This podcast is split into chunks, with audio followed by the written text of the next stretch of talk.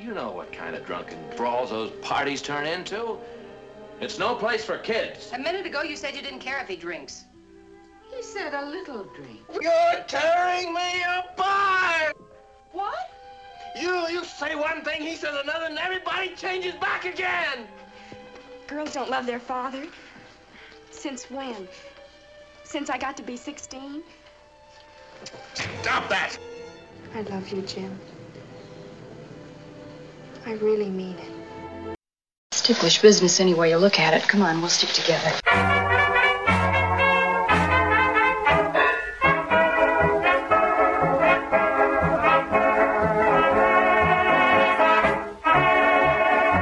It's Ticklish Business, the podcast devoted to honoring and deconstructing classic cinema.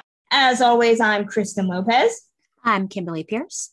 And this week, we are joined by not one, but two special guests talking about all things Natalie Wood in honor of her birthday. We are joined by Maureen Lee Lenker and Oriana Nudo. Oriana, Maureen, how are you?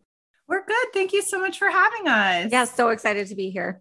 You guys are embarking on a project that I love with your podcast that is looking at every single Natalie Wood movie. Can you talk a little bit about starting your show, why you picked Natalie Wood? Oriana and I had been wanting to do a podcast together for forever. We met in college, we met at USC working at the Warner Brothers archives. So old movie lovers was a foundational part of our friendship.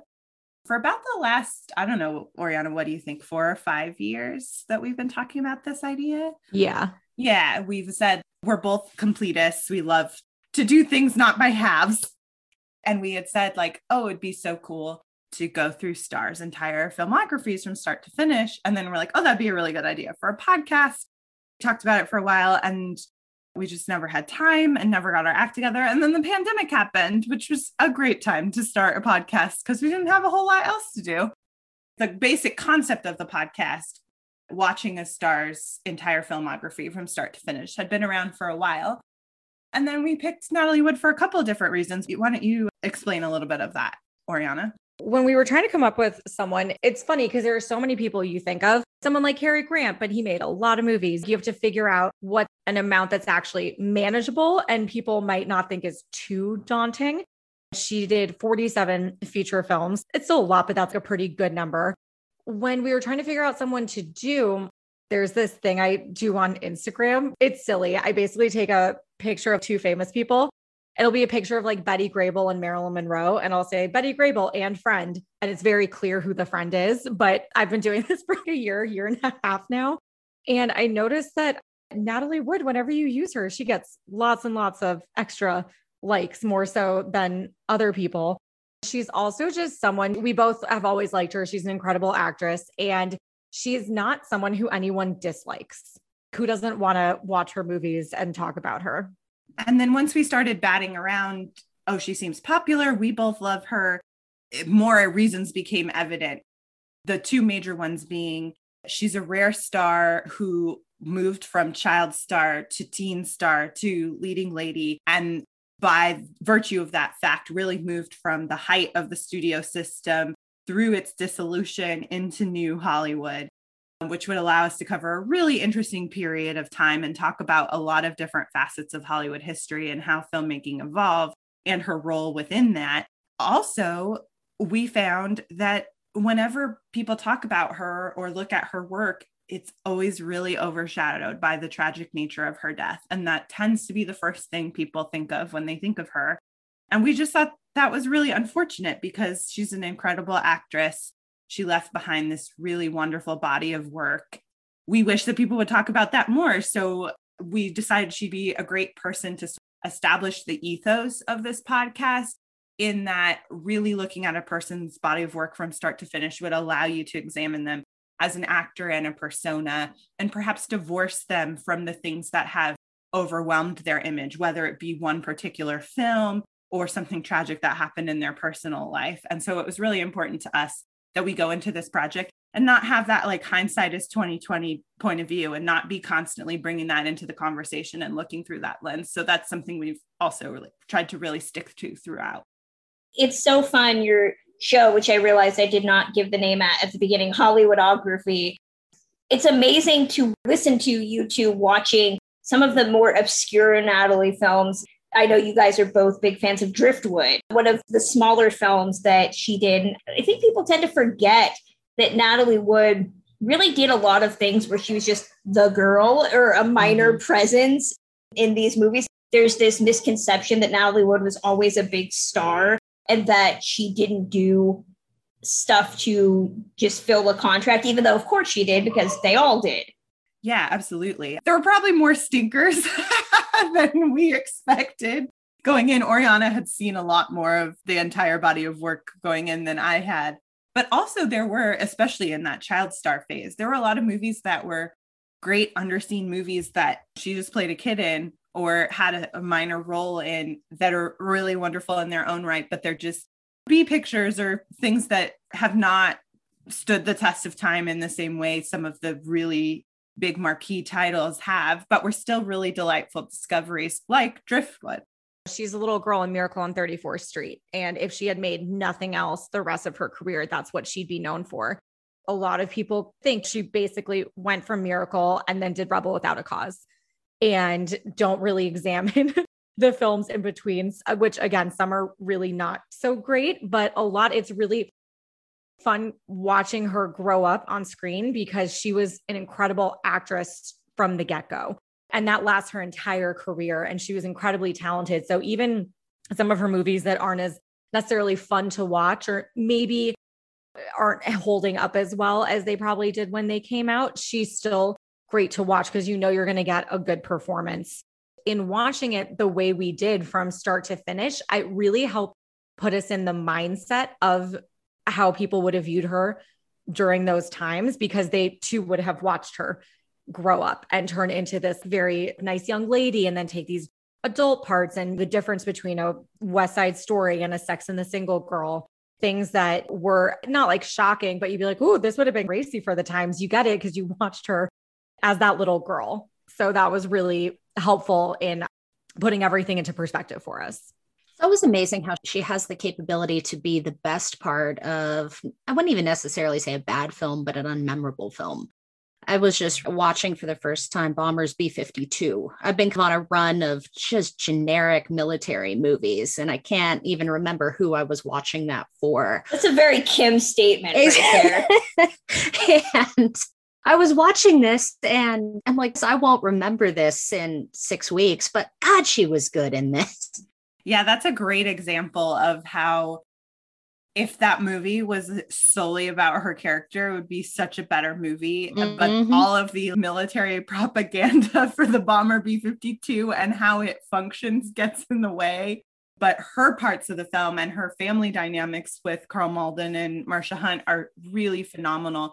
And that's a great example of that period between Rebel and when her career really takes off in the early 60s of the really bad studio films she was getting stuck in that she was elevating and making the best of in these parts.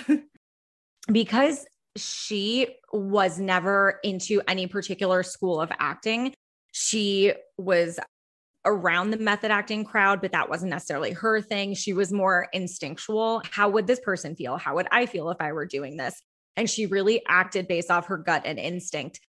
Watching her in Bombers B 52, she is so subtle and she's really good at playing regular, everyday people, which it's so hard sometimes watching that when someone as beautiful as she is. You're like, you would never be in this scenario but her acting really grounds her and grounds the film a lot. Like there's that scene where her dad's waiting for her to come home and he's all nervous and it's up till four in the morning and she's just sitting out on their porch talking to Efrem Zimbalist Jr. And you expect something like super dramatic and it just doesn't happen because that's not really mm. her style. And I think that also helps her acting stand up so well today is she feels so natural.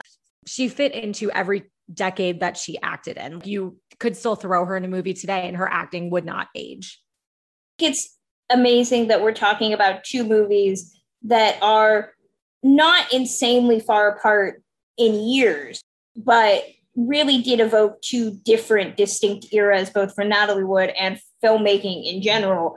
But before we get to the movie, we'd love to remind you about the Ticklish Business Patreon, which can be found at patreon.com slash ticklishbiz. Not only does your support help keep the lights on our all-female produced podcast, but you also get regular gifts, including DVDs, books, and Blu-rays, as well as exclusive interviews and bonus podcasts you can't hear anywhere else. You can visit patreon.com slash ticklishbiz to learn more. We're looking at two movies that aren't necessarily that far apart in terms of time period, but did represent two very distinct eras in both Natalie Wood's film career as well as filmmaking in general. We're looking at 1955's Rebel Without a Cause and 1969's Bob and Carol and Ted and Alice, two movies that have absolutely nothing in common in terms of genre. They're both location based, they're both set in Los Angeles, and they both star Natalie Wood, but they represent the teen Natalie Wood and the adult Natalie Wood. I'll get plot out of the way so we can just start jumping into both. Rebel Without a Cause, directed by Nicholas Ray, tells the story of a young man named Jim Stark, played by James Dean, who is new to a school in Los Angeles. He has a troubled past and he's trying to just live his life, but he makes friends and enemies along the way. He bands together with a sensitive boy named Plato, played by Sal Mineo, and a wayward teen girl named Judy, played by Natalie Wood. Bob and Carol and Ted and Alice, Natalie Wood is an adult, a mother, a wife. Her and her husband, played by Robert Culp, decide to go to a therapy session. It's essentially Esalen, if you know that from the late 60s, early 70s, and decide they want to strengthen their relationship and not engage in conflict as much. But their two best friends, Ted and Alice, played by Elliott Gould and Dyan Cannon, respectively, think they are incredibly weird especially once the two start engaging in extramarital affairs. It all culminates with an encounter that is prominently featured on the box cover, depending on which copy of the DVD or Blu ray you have. I'm sure we've all seen both of these films several times. I don't know how many times people watch Bob and Carol Ted and Alice. I've seen it three times now. I certainly prefer one over the other. Rebel Without a Cause is a classic. Bob and Carol and Ted and Alice is a fascinating film, but it's very 1969. For you two, Oriana and Maureen, how do you see these two films, both in a bubble of just Natalie Wood in these two movies, but as the grander implications of her career? First of all, that's really funny because I don't want to speak for Oriana, but I think we would both say that we prefer Bob and Carol and Ted and Alice to all. I love that. That is why not all classic film fans are made the same.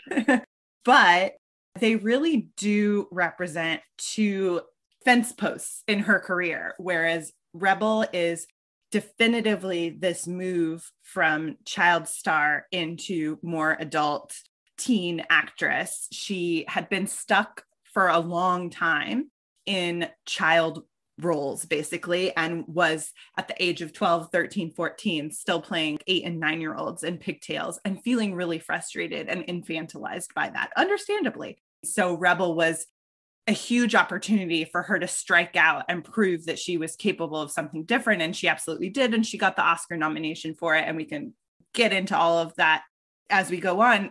Bob and carol and ted and alice is really the culmination of her greatest decade of her career. The 60s is her sweet spot. It's where she does her most impressive and longest, most consistent stream of good work. It comes at the end of a multi year break for her. She bought herself out of her Warner Brothers contract in 66 and then just took a bunch of time off because she really had never had an extended break from the time she started acting as a very small child in a lot of ways, it's a departure as well. She had been playing these early 60s roles, models of femininity, and really getting into some feminist themes and certainly exploring sexuality and things like that in her work, but in a much more veiled form. As you said, Kristen, Bob and Carol and Ted and Alice is very much a product of the 60s, very into exploring free love and aspects of the counterculture it's really a testament to her skill that she can be in something that is so 50s, like the youth culture of Rebel, and excel in that. And then something that is so 60s and feel so natural and in place in both of them. Also, she's the end line of people who have personas the way we identify with them in the 30s and 40s. The first time I saw Bob and Carol and Ted and Alice, which was maybe like five, six years ago, I was just so blown away that this was the little girl in Miracle on 34th Street and then the teenager in Rebel Without a Cause. And then even the really tragic teenager in Splendor in the Grass. I just could not believe this was the same person and that she was so believable and that she was so good and her acting had matured so much. Bob and Carol and something like Splendor, her acting's incredible in both of them, but they just feel like two really, really, really different people. And she is the least 60s feeling in the film. Again, she's really the one that grounds it back down. You could plop that character in the 70s, you could plop her in the 80s. Her character would still work. But besides that, the films are also so important because Rebel really solidifies her place at Warner Brothers as the queen of the Warner Brothers lot. That led her into a lot of roles right after where they didn't really know what to do with her. I don't think they were necessarily expecting her to be as good as she was in Rebel. And they're kind of like, oh no, like, I don't know, let's throw her in this, let's throw her in this. So by the time she does Bob and Carol and Ted and Alice, she gets a back end of the deal and is incredibly well paid for the film, which did not happen too often in her career. So it's also a great departure from the studio system in that sense, which was something she was a little weary of leaving. She had turned down the role of Bonnie and Bonnie and Clyde.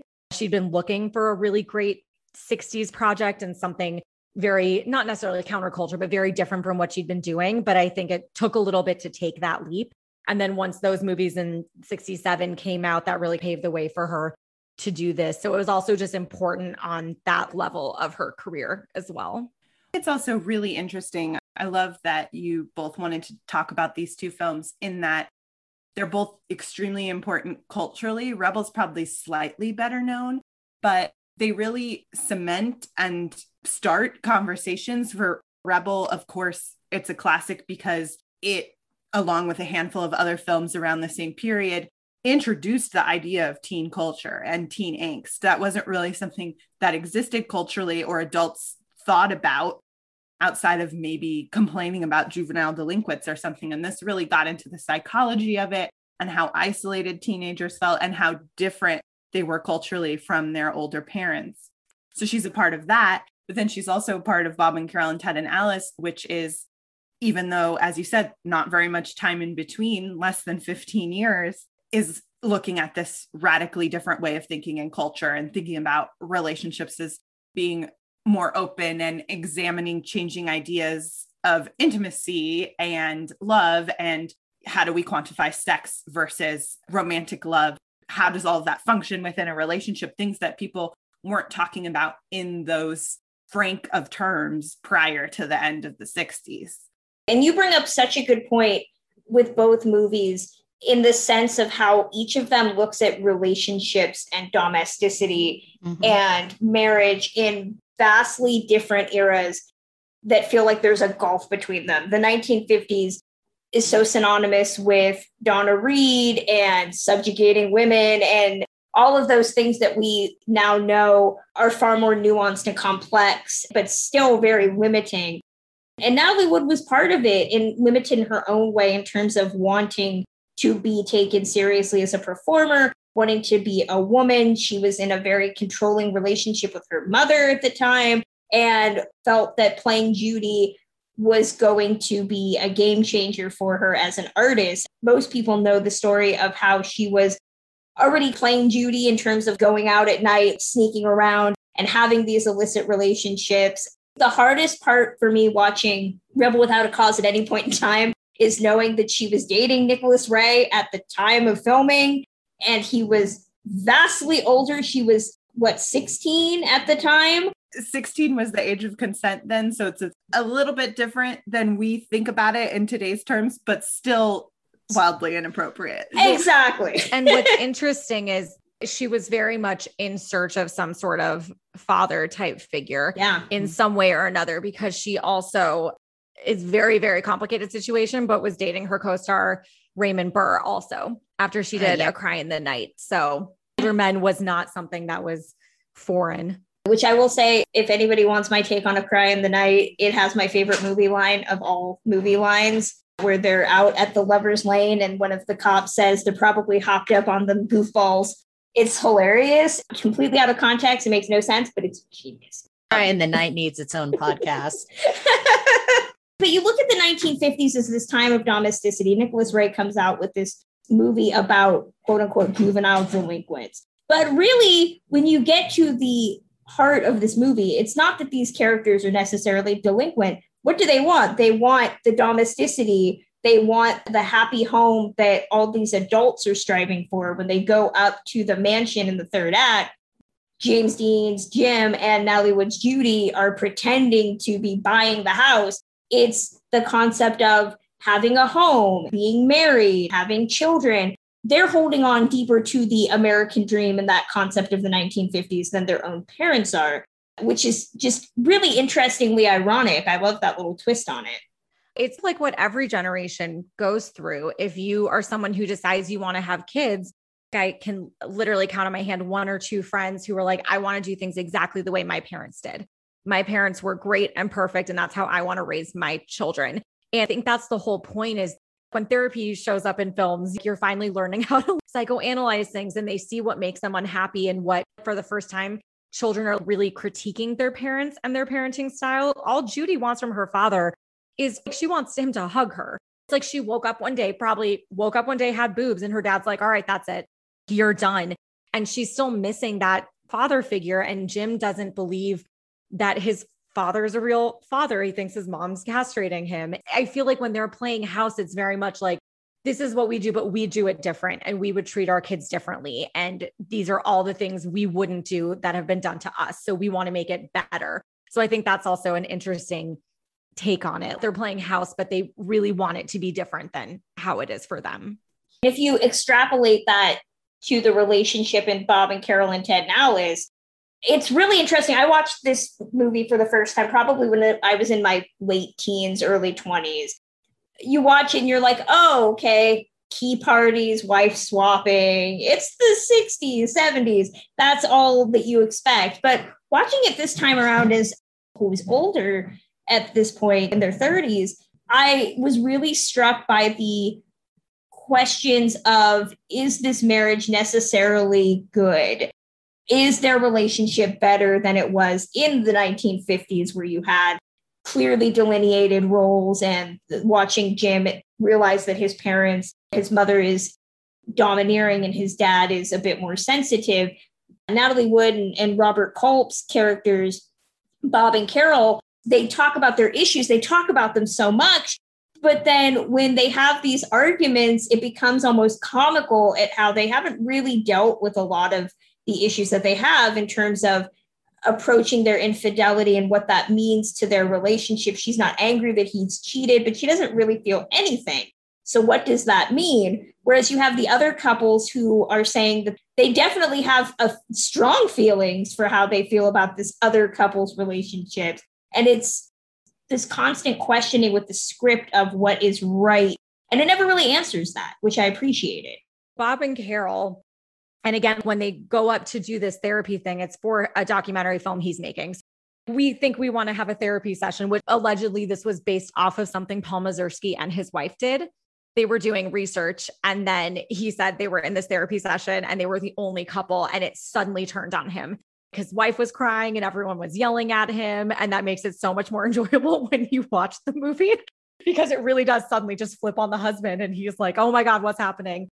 But what I love so much about it is they're so open about the infidelity. It happens, he tells her. And what struck me the most, because I saw this in my late 20s for the first time, but what I loved so much about it is when he tells her and he's expecting her to be upset and then he's mad she's not upset. Her whole thing was, okay, but how do I feel versus how does society tell me I should feel about my husband cheating on me? And I think that's such an important distinction because she actually thinks about it and she's like, you know what? Like she said, is this going to happen again? Okay, it was just a one time thing. It was just for the sex. Okay. Then it gets complicated because she decides to do the same thing and how her husband reacts is so different. He's very angry.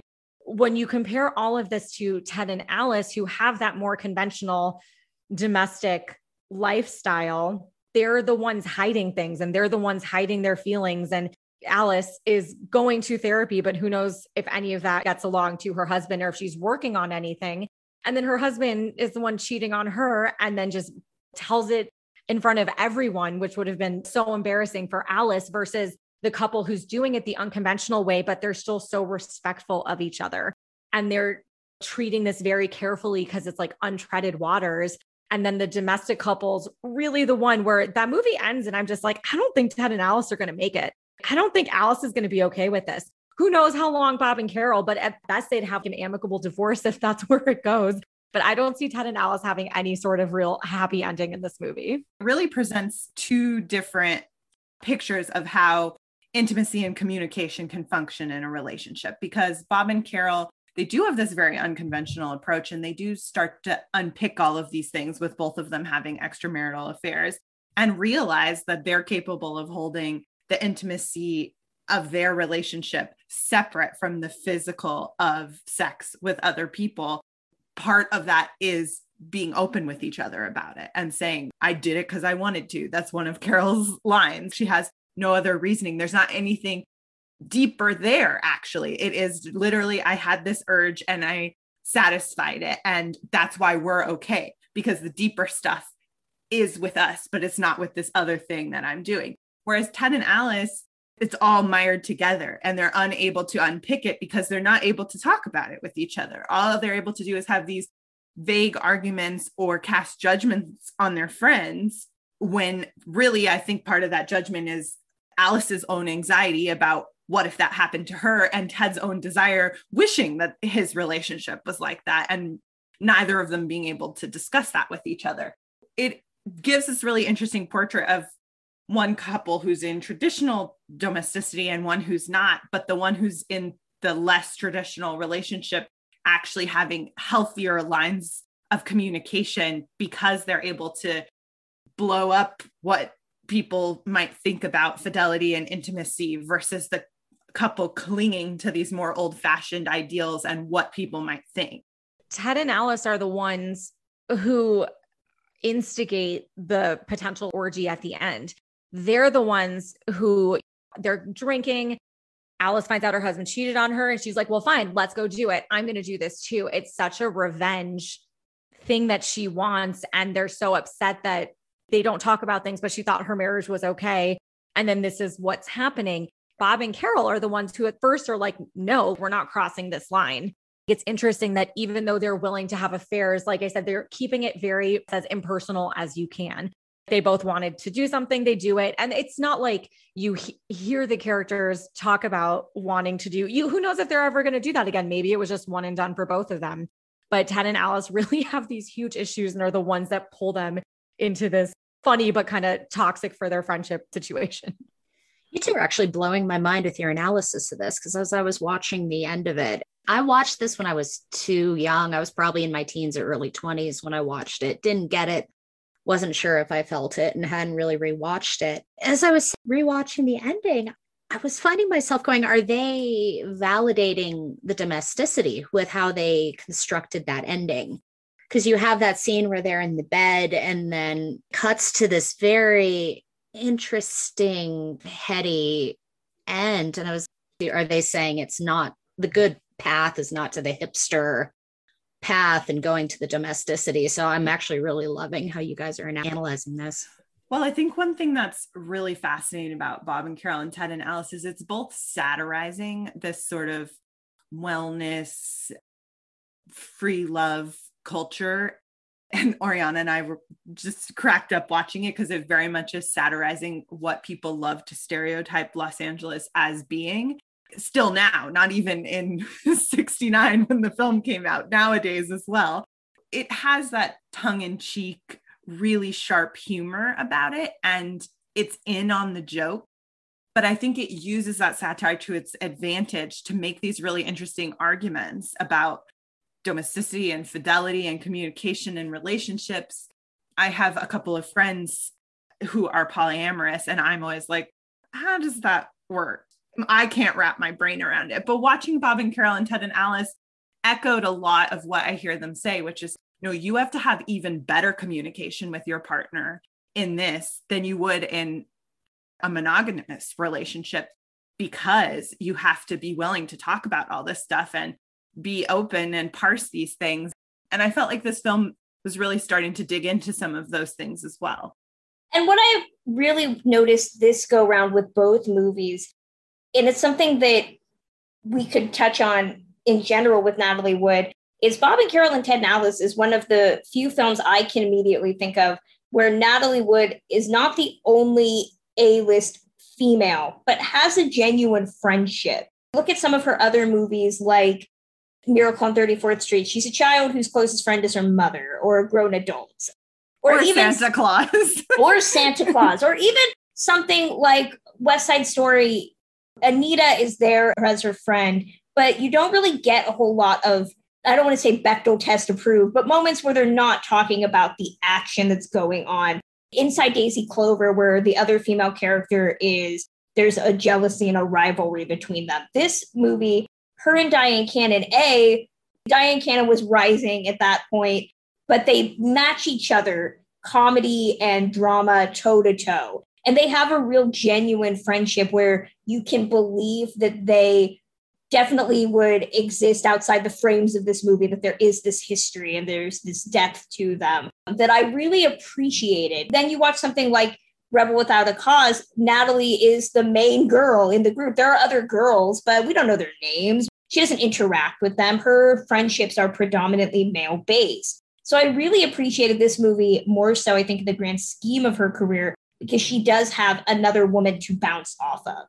Well, and what's interesting off screen is that Dyan Cannon had made very little in the early 60s, met Cary Grant, had their kid, and then stopped doing things. But then when she got her divorce, Bob and Carol and Ted and Alice was her first film back. So this movie really kicked off her career and she got an Oscar nomination for supporting actress. Whereas Natalie was just about to do the opposite get married and have that family and then take a couple of years off. So it's really interesting the crossroads of their careers. Natalie had been around since 1943 and had taken a break, one break. She took two breaks, and one of them she was on suspension. So it's not like she'd had any time off whatsoever. And then you have Dyan Cannon, who's young and just about to kick off her career. And even Elliott Gould at the time, this really put him on the map too.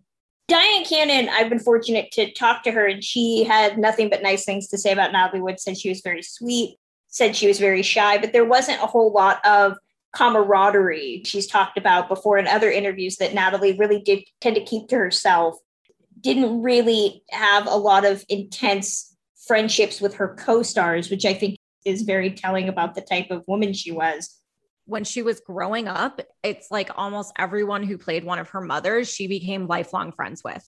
And she actually really, really did bond with co stars when she was younger. She really was a precocious child she didn't necessarily bond with the other children or people her age in the films that she was in, but she really did bond with older people. So that falls in line with that. If she and Dyan didn't really become great friends, she was also running around in a different crowd. In general, when she and RJ had been married, they were friends with the older elite Hollywood. And that's something Natalie continued for the rest of her life, too.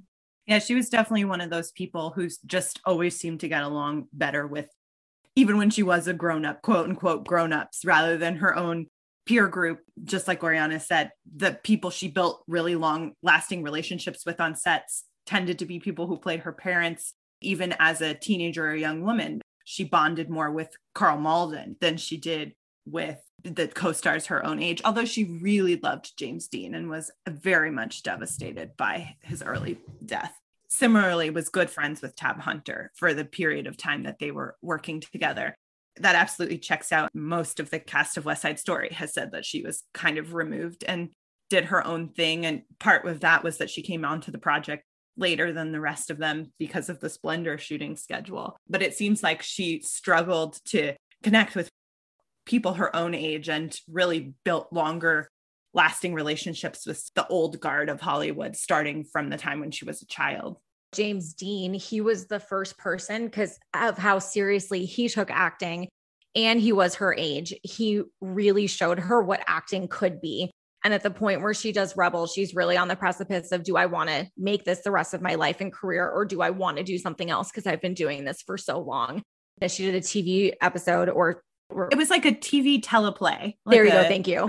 yeah with James Dean, and that was where they first met. And he so inspired her to make this the rest of her career. She was you genuinely take- on the verge of quitting acting. She thought she would just finish out high school and maybe go to college and pursue a normal life. Working with James Dean on that teleplay like radically changed the course of her life and made her want to continue with acting because that was the first time she thought of it as an art rather than a job that she had to go to every single day. Films like West Side Story, musicals were not her forte. In West Side Story, we all know she thought she was going to be singing. They famously dubbed her by Marni Nixon. She wasn't told until the final day of filming, so there wasn't really anything she could do about it. Accounts of her on West Side Story, she started after everyone else started, and she was the star. She was the only real name that that film had at the time. You hear similar things like that when she did The Great Race, the Blake Edwards film. Comedy, that type of very broad comedy, was also not in her wheelhouse. She's still great in it as she is in West Side Story. But I think she took acting very seriously and she was always prepared. She always knew her lines. That's something co star said about her through her entire career.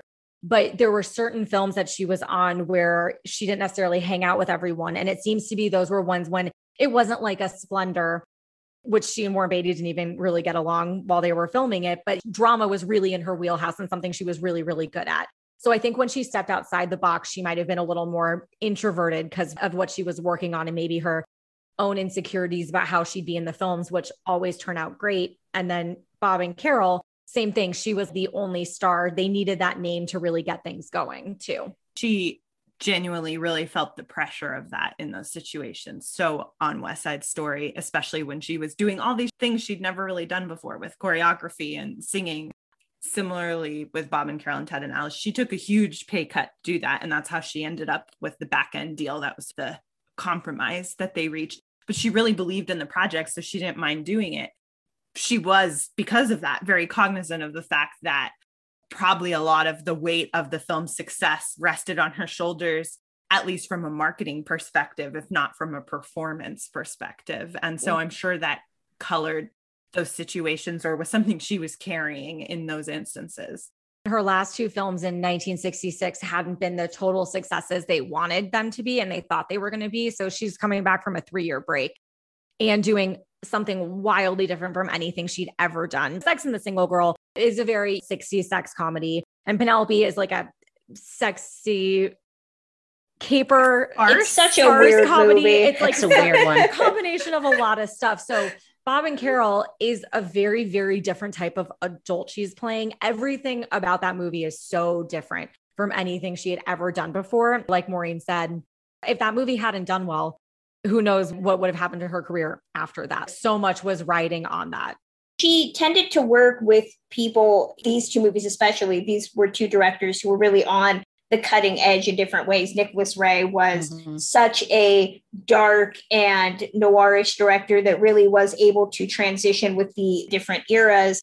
And Paul Mazursky was one of the up and comers of that late 60s, early 70s film generation that we would now come to revere with some of the big names and this is the film that made Paul Mazursky Paul Mazursky. So yep, it's not yep. like she did the film right after Bob and Carol. Like, okay, this has been tested. We know he was a success. They had no idea. So much of Natalie Wood's life, being a woman in this industry, starting out as a child, sexuality is what we all talk about. I mean, we're still talking about it mm-hmm. with child stars of today. While Natalie Wood dealt with exploitation in a different way. It was not nearly as public and pervasive with social media like it is now. I do appreciate that in both movies, her ability to create chemistry in such unique and subtle ways is really a testament to her as a performer because James Dean, I know he's a sex symbol to so many people, but he tends to be a little cold, a little stiff. That's not to diminish his performance at all, which I think is great, but he's not oozing sexuality. She has to draw it out of him. And I think she does such a fantastic job in some of those sequences. He's no Steve McQueen or Warren Beatty.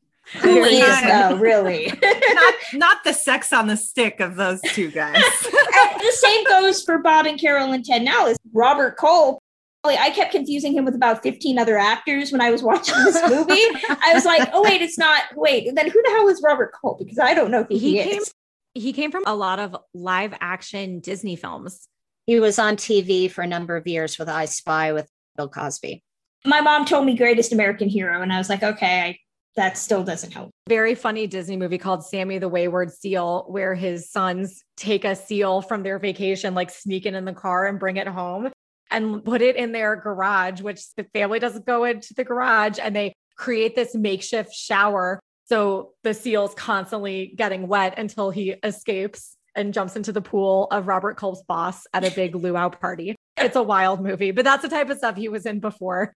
Before it's a very Disney premise. I will say one thing that I find really interesting about Natalie that comes out in both of these films is I think today we've seen the horrific effect of early sexualization of child stars on a lot of women in our generation.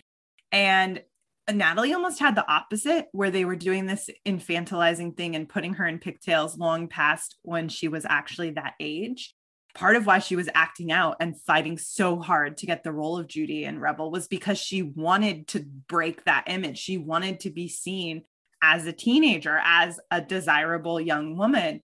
And that first shot of her in Rebel, trumpet of this is not the Natalie Wood you have seen before with the bright red lipstick and the heavy makeup and the red matching coat.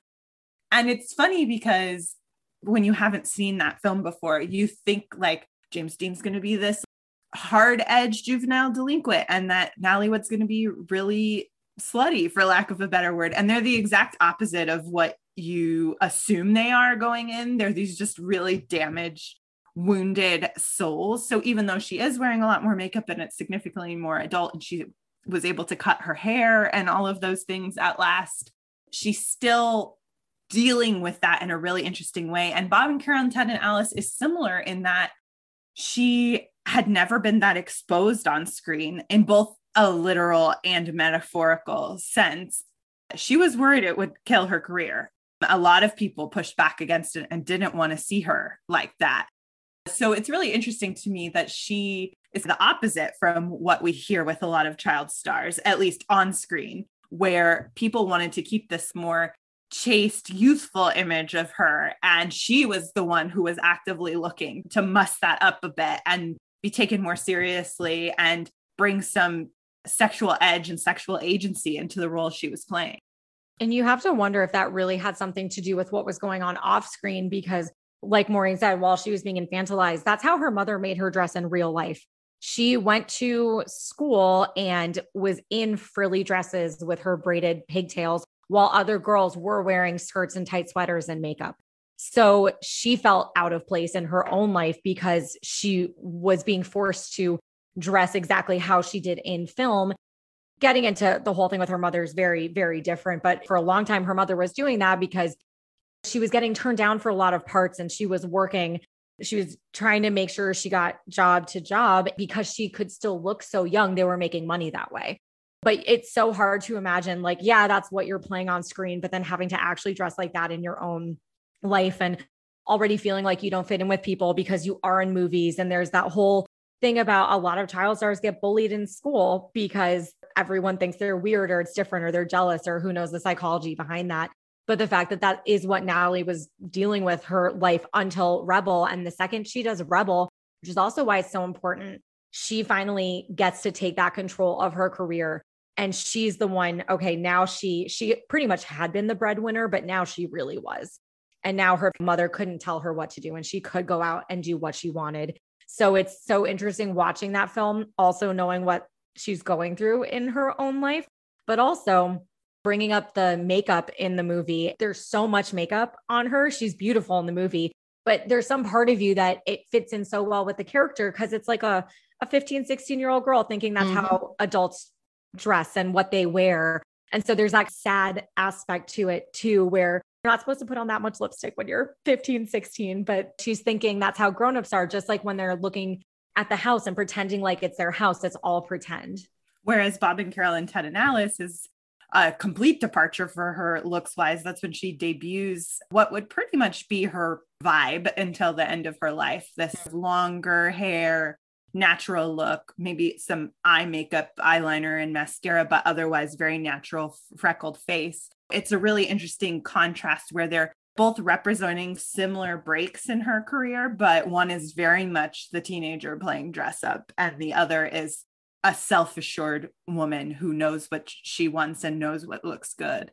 So I've always found Rebel to be fascinating. As the beginning of that stretch, my favorite stretch of her films has always been Rebel through to Love with a Proper Stranger, tapping into exactly what you were talking about that incoming sense of sexuality that she was really trying to come across. You can see it in Rebel. Marjorie Morningstar for me is another big one with that. She's this young woman, but she wants to be seen as a woman. She wants to be seen as sexual. And there's very much an acknowledgement of the oncoming sexuality that you see in the coming decade. So she's growing into Bob Carol, Ted and Alice, is always how I felt.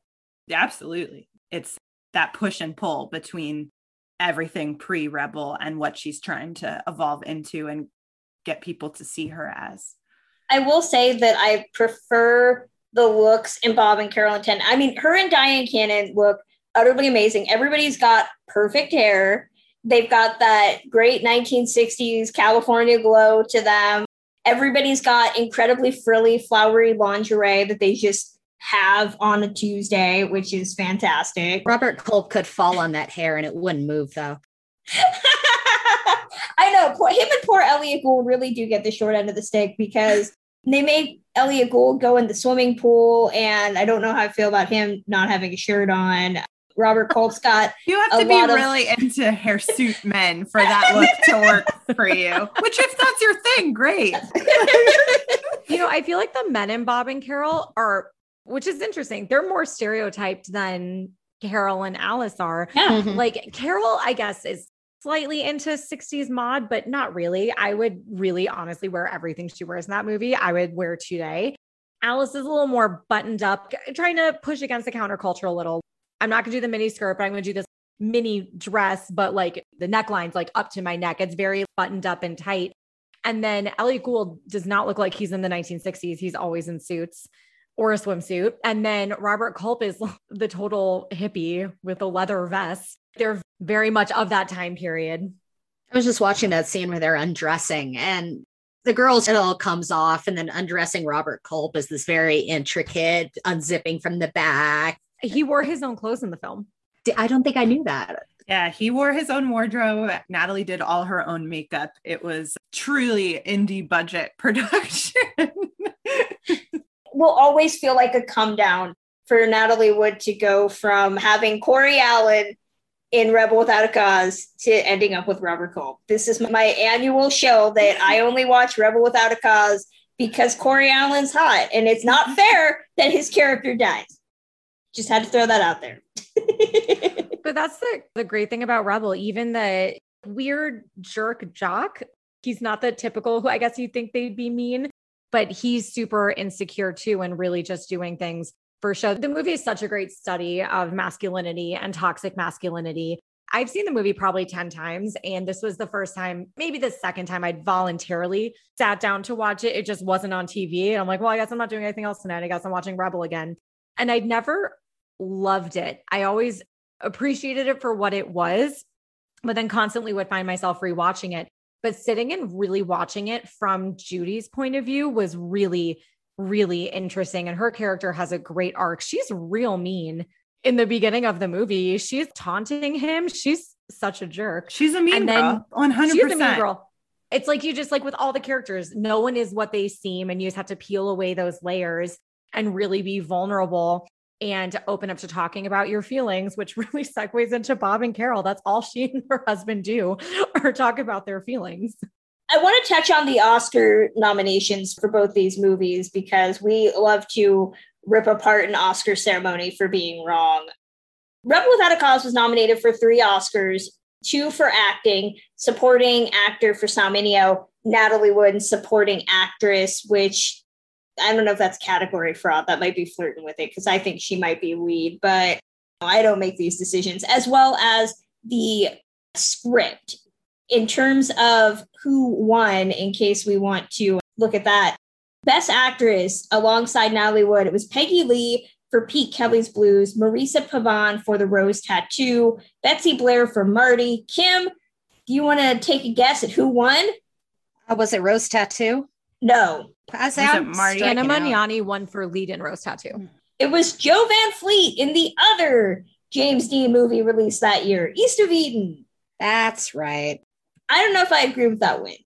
I mean, I love that Natalie got nominated because it really shows to us now and audiences then, but also to her that she got what she wanted, that it worked, that she was going to be taken seriously and not be boxed in as this child star. Because the first serious project as a teenager, she gets this nomination. And so I'm super happy for her in retrospect that, that it worked out for her. It's like for her in this situation, the nomination was the win. And sometimes that happens. That even happens today. Someone gets nominated, you know they're not going to win whether they campaigned or not for it. It is one of those like the nomination was the win in and of itself.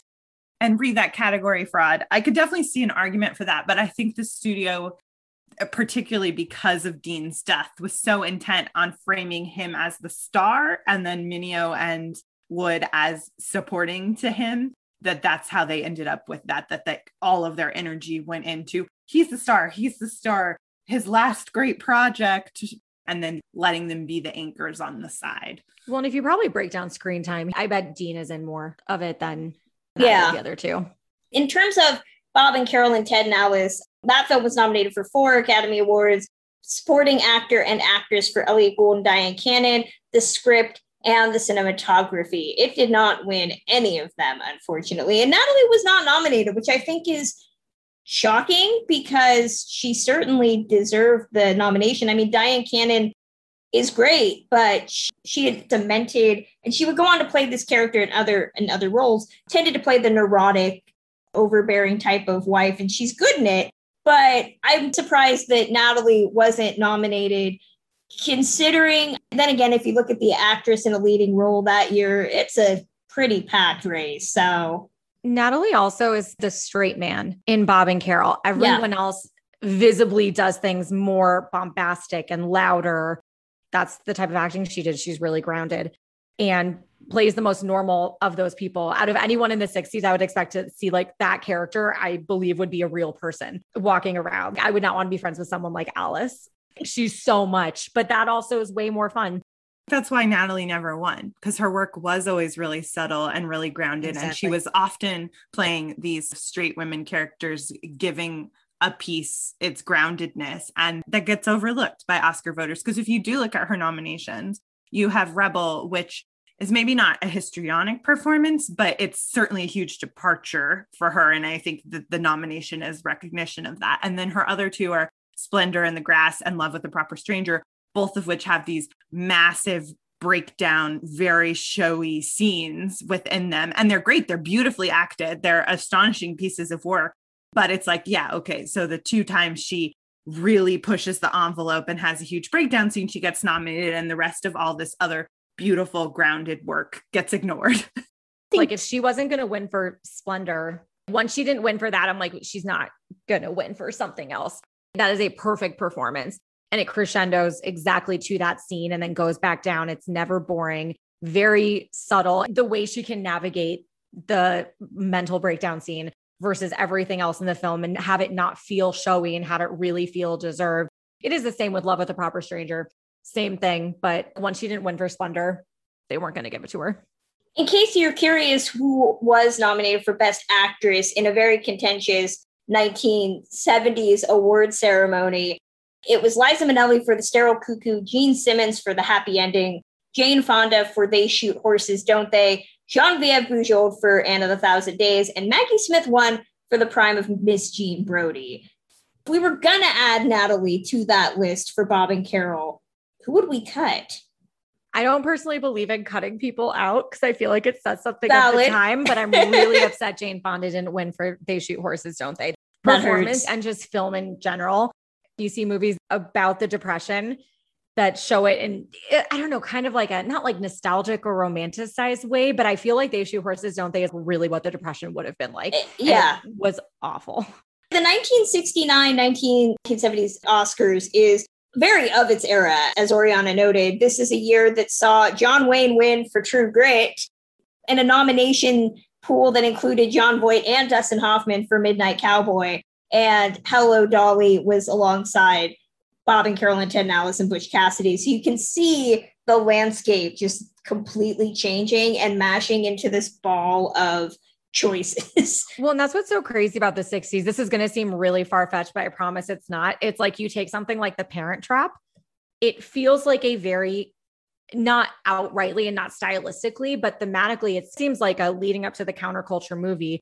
You have these parents who are already divorced and separated their children. It's all crazy. But the fact that they were divorced during this time, so they would have been divorced in the 50s when people mm-hmm. did not do that. And they have perfectly healthy children. They're all really normal people. You could totally watch that from the counterculture point of view and be like, see, divorce isn't that terrible. But then in the end, they get married again. They reinforce that domestic bliss, even though it's completely well deserved. So many movies in the 60s really toe that line of totally feels like we're doing something new and groundbreaking, but then we're really going to reestablish certain types of stereotypes and ways of life. In the 1967 nominations, you have all these really, really new groundbreaking movies. Then you have Dr. Dolittle. There's literally no other way to explain that than what's going on. The studio system really still trying to push one thing and all these independent people doing something completely new and different. It's the small fights. I want to start wrapping things up. Oriana, Maureen, are there movies that you recommend if people like these two, they want to learn more about Natalie? I mean, obviously, there's a million choices that they could go to, but what's one movie that either is an underseen gem or just one that they should definitely experience?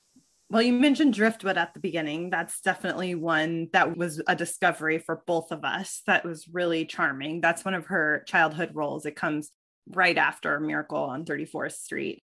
Dean Jagger is the parental figure in that. It's really timely. It's about vaccinations and a small town having fear of vaccinations and this war for science or anti science. It's even more timely now than it was a year ago when we watched it. It was um, wild. We did not know what this movie was about. And once you realize it's going towards the pandemic and you watch it during or after the pandemic, there is no world where this movie will never not be timely now. It's one of those great films where you're like, oh, okay, same old stuff. This just doesn't change. And Natalie, it's truly her first starring role. She's the title character because Driftwood's the nickname they gave her in the town because she sort of drifted into town and has no roots. Because Miracle, technically, Maureen O'Hara and Edmund Gwenn and John Payne were the stars. So this is her first true starring role, and she's just really charming in it, and it's a great little gem. So I definitely recommend that. And she's a great character. She's this little girl literally she thinks she's walked into Sodom and Gomorrah and she's judging all the people in this town by spouting out really obscure passages from the Bible, but in like really snarky ways. And people don't really get she's insulting them. And she really questions a lot of normal things that you do. Someone asks her how she's doing and she answers and then they ignore it. And so the next time someone asks her how she's doing, her response is, Why? You don't care. You're just asking that to be nice. Why do people do this? It's a really pleasant performance. Do you have another title that you wanted to call out, Oriana? I know another young one of hers that we really liked was Father was a fullback. Mm, yeah, that one's great. Fred MacMurray and Maureen O'Hara. She's a really cute little tomboy girl. It's another one where she's really funny and snarky. Maybe another one you both mentioned briefly, Marjorie Morningstar, which she stars in with Gene Kelly it's a little bit uneven, but that's another role that she really fought for and really believed she was the right fit for and had to prove that she was after she'd had a string of lackluster films with Tab Hunter. She's really beautiful in it and she has wonderful chemistry with Gene Kelly despite a pretty large age difference. That was a great discovery for us going through this process. Not a whole lot of people know about this one, but Love with a Proper Stranger is absolutely incredible. I saw that for the first time on TCM, I don't know, five, six years ago, and was just completely obsessed with it. I feel like that's one along with Thunder in the Grass. If you like Natalie, but you've only seen West Side Story or Bob and Carol or Rebel, those are two really, really good ones to just round it out.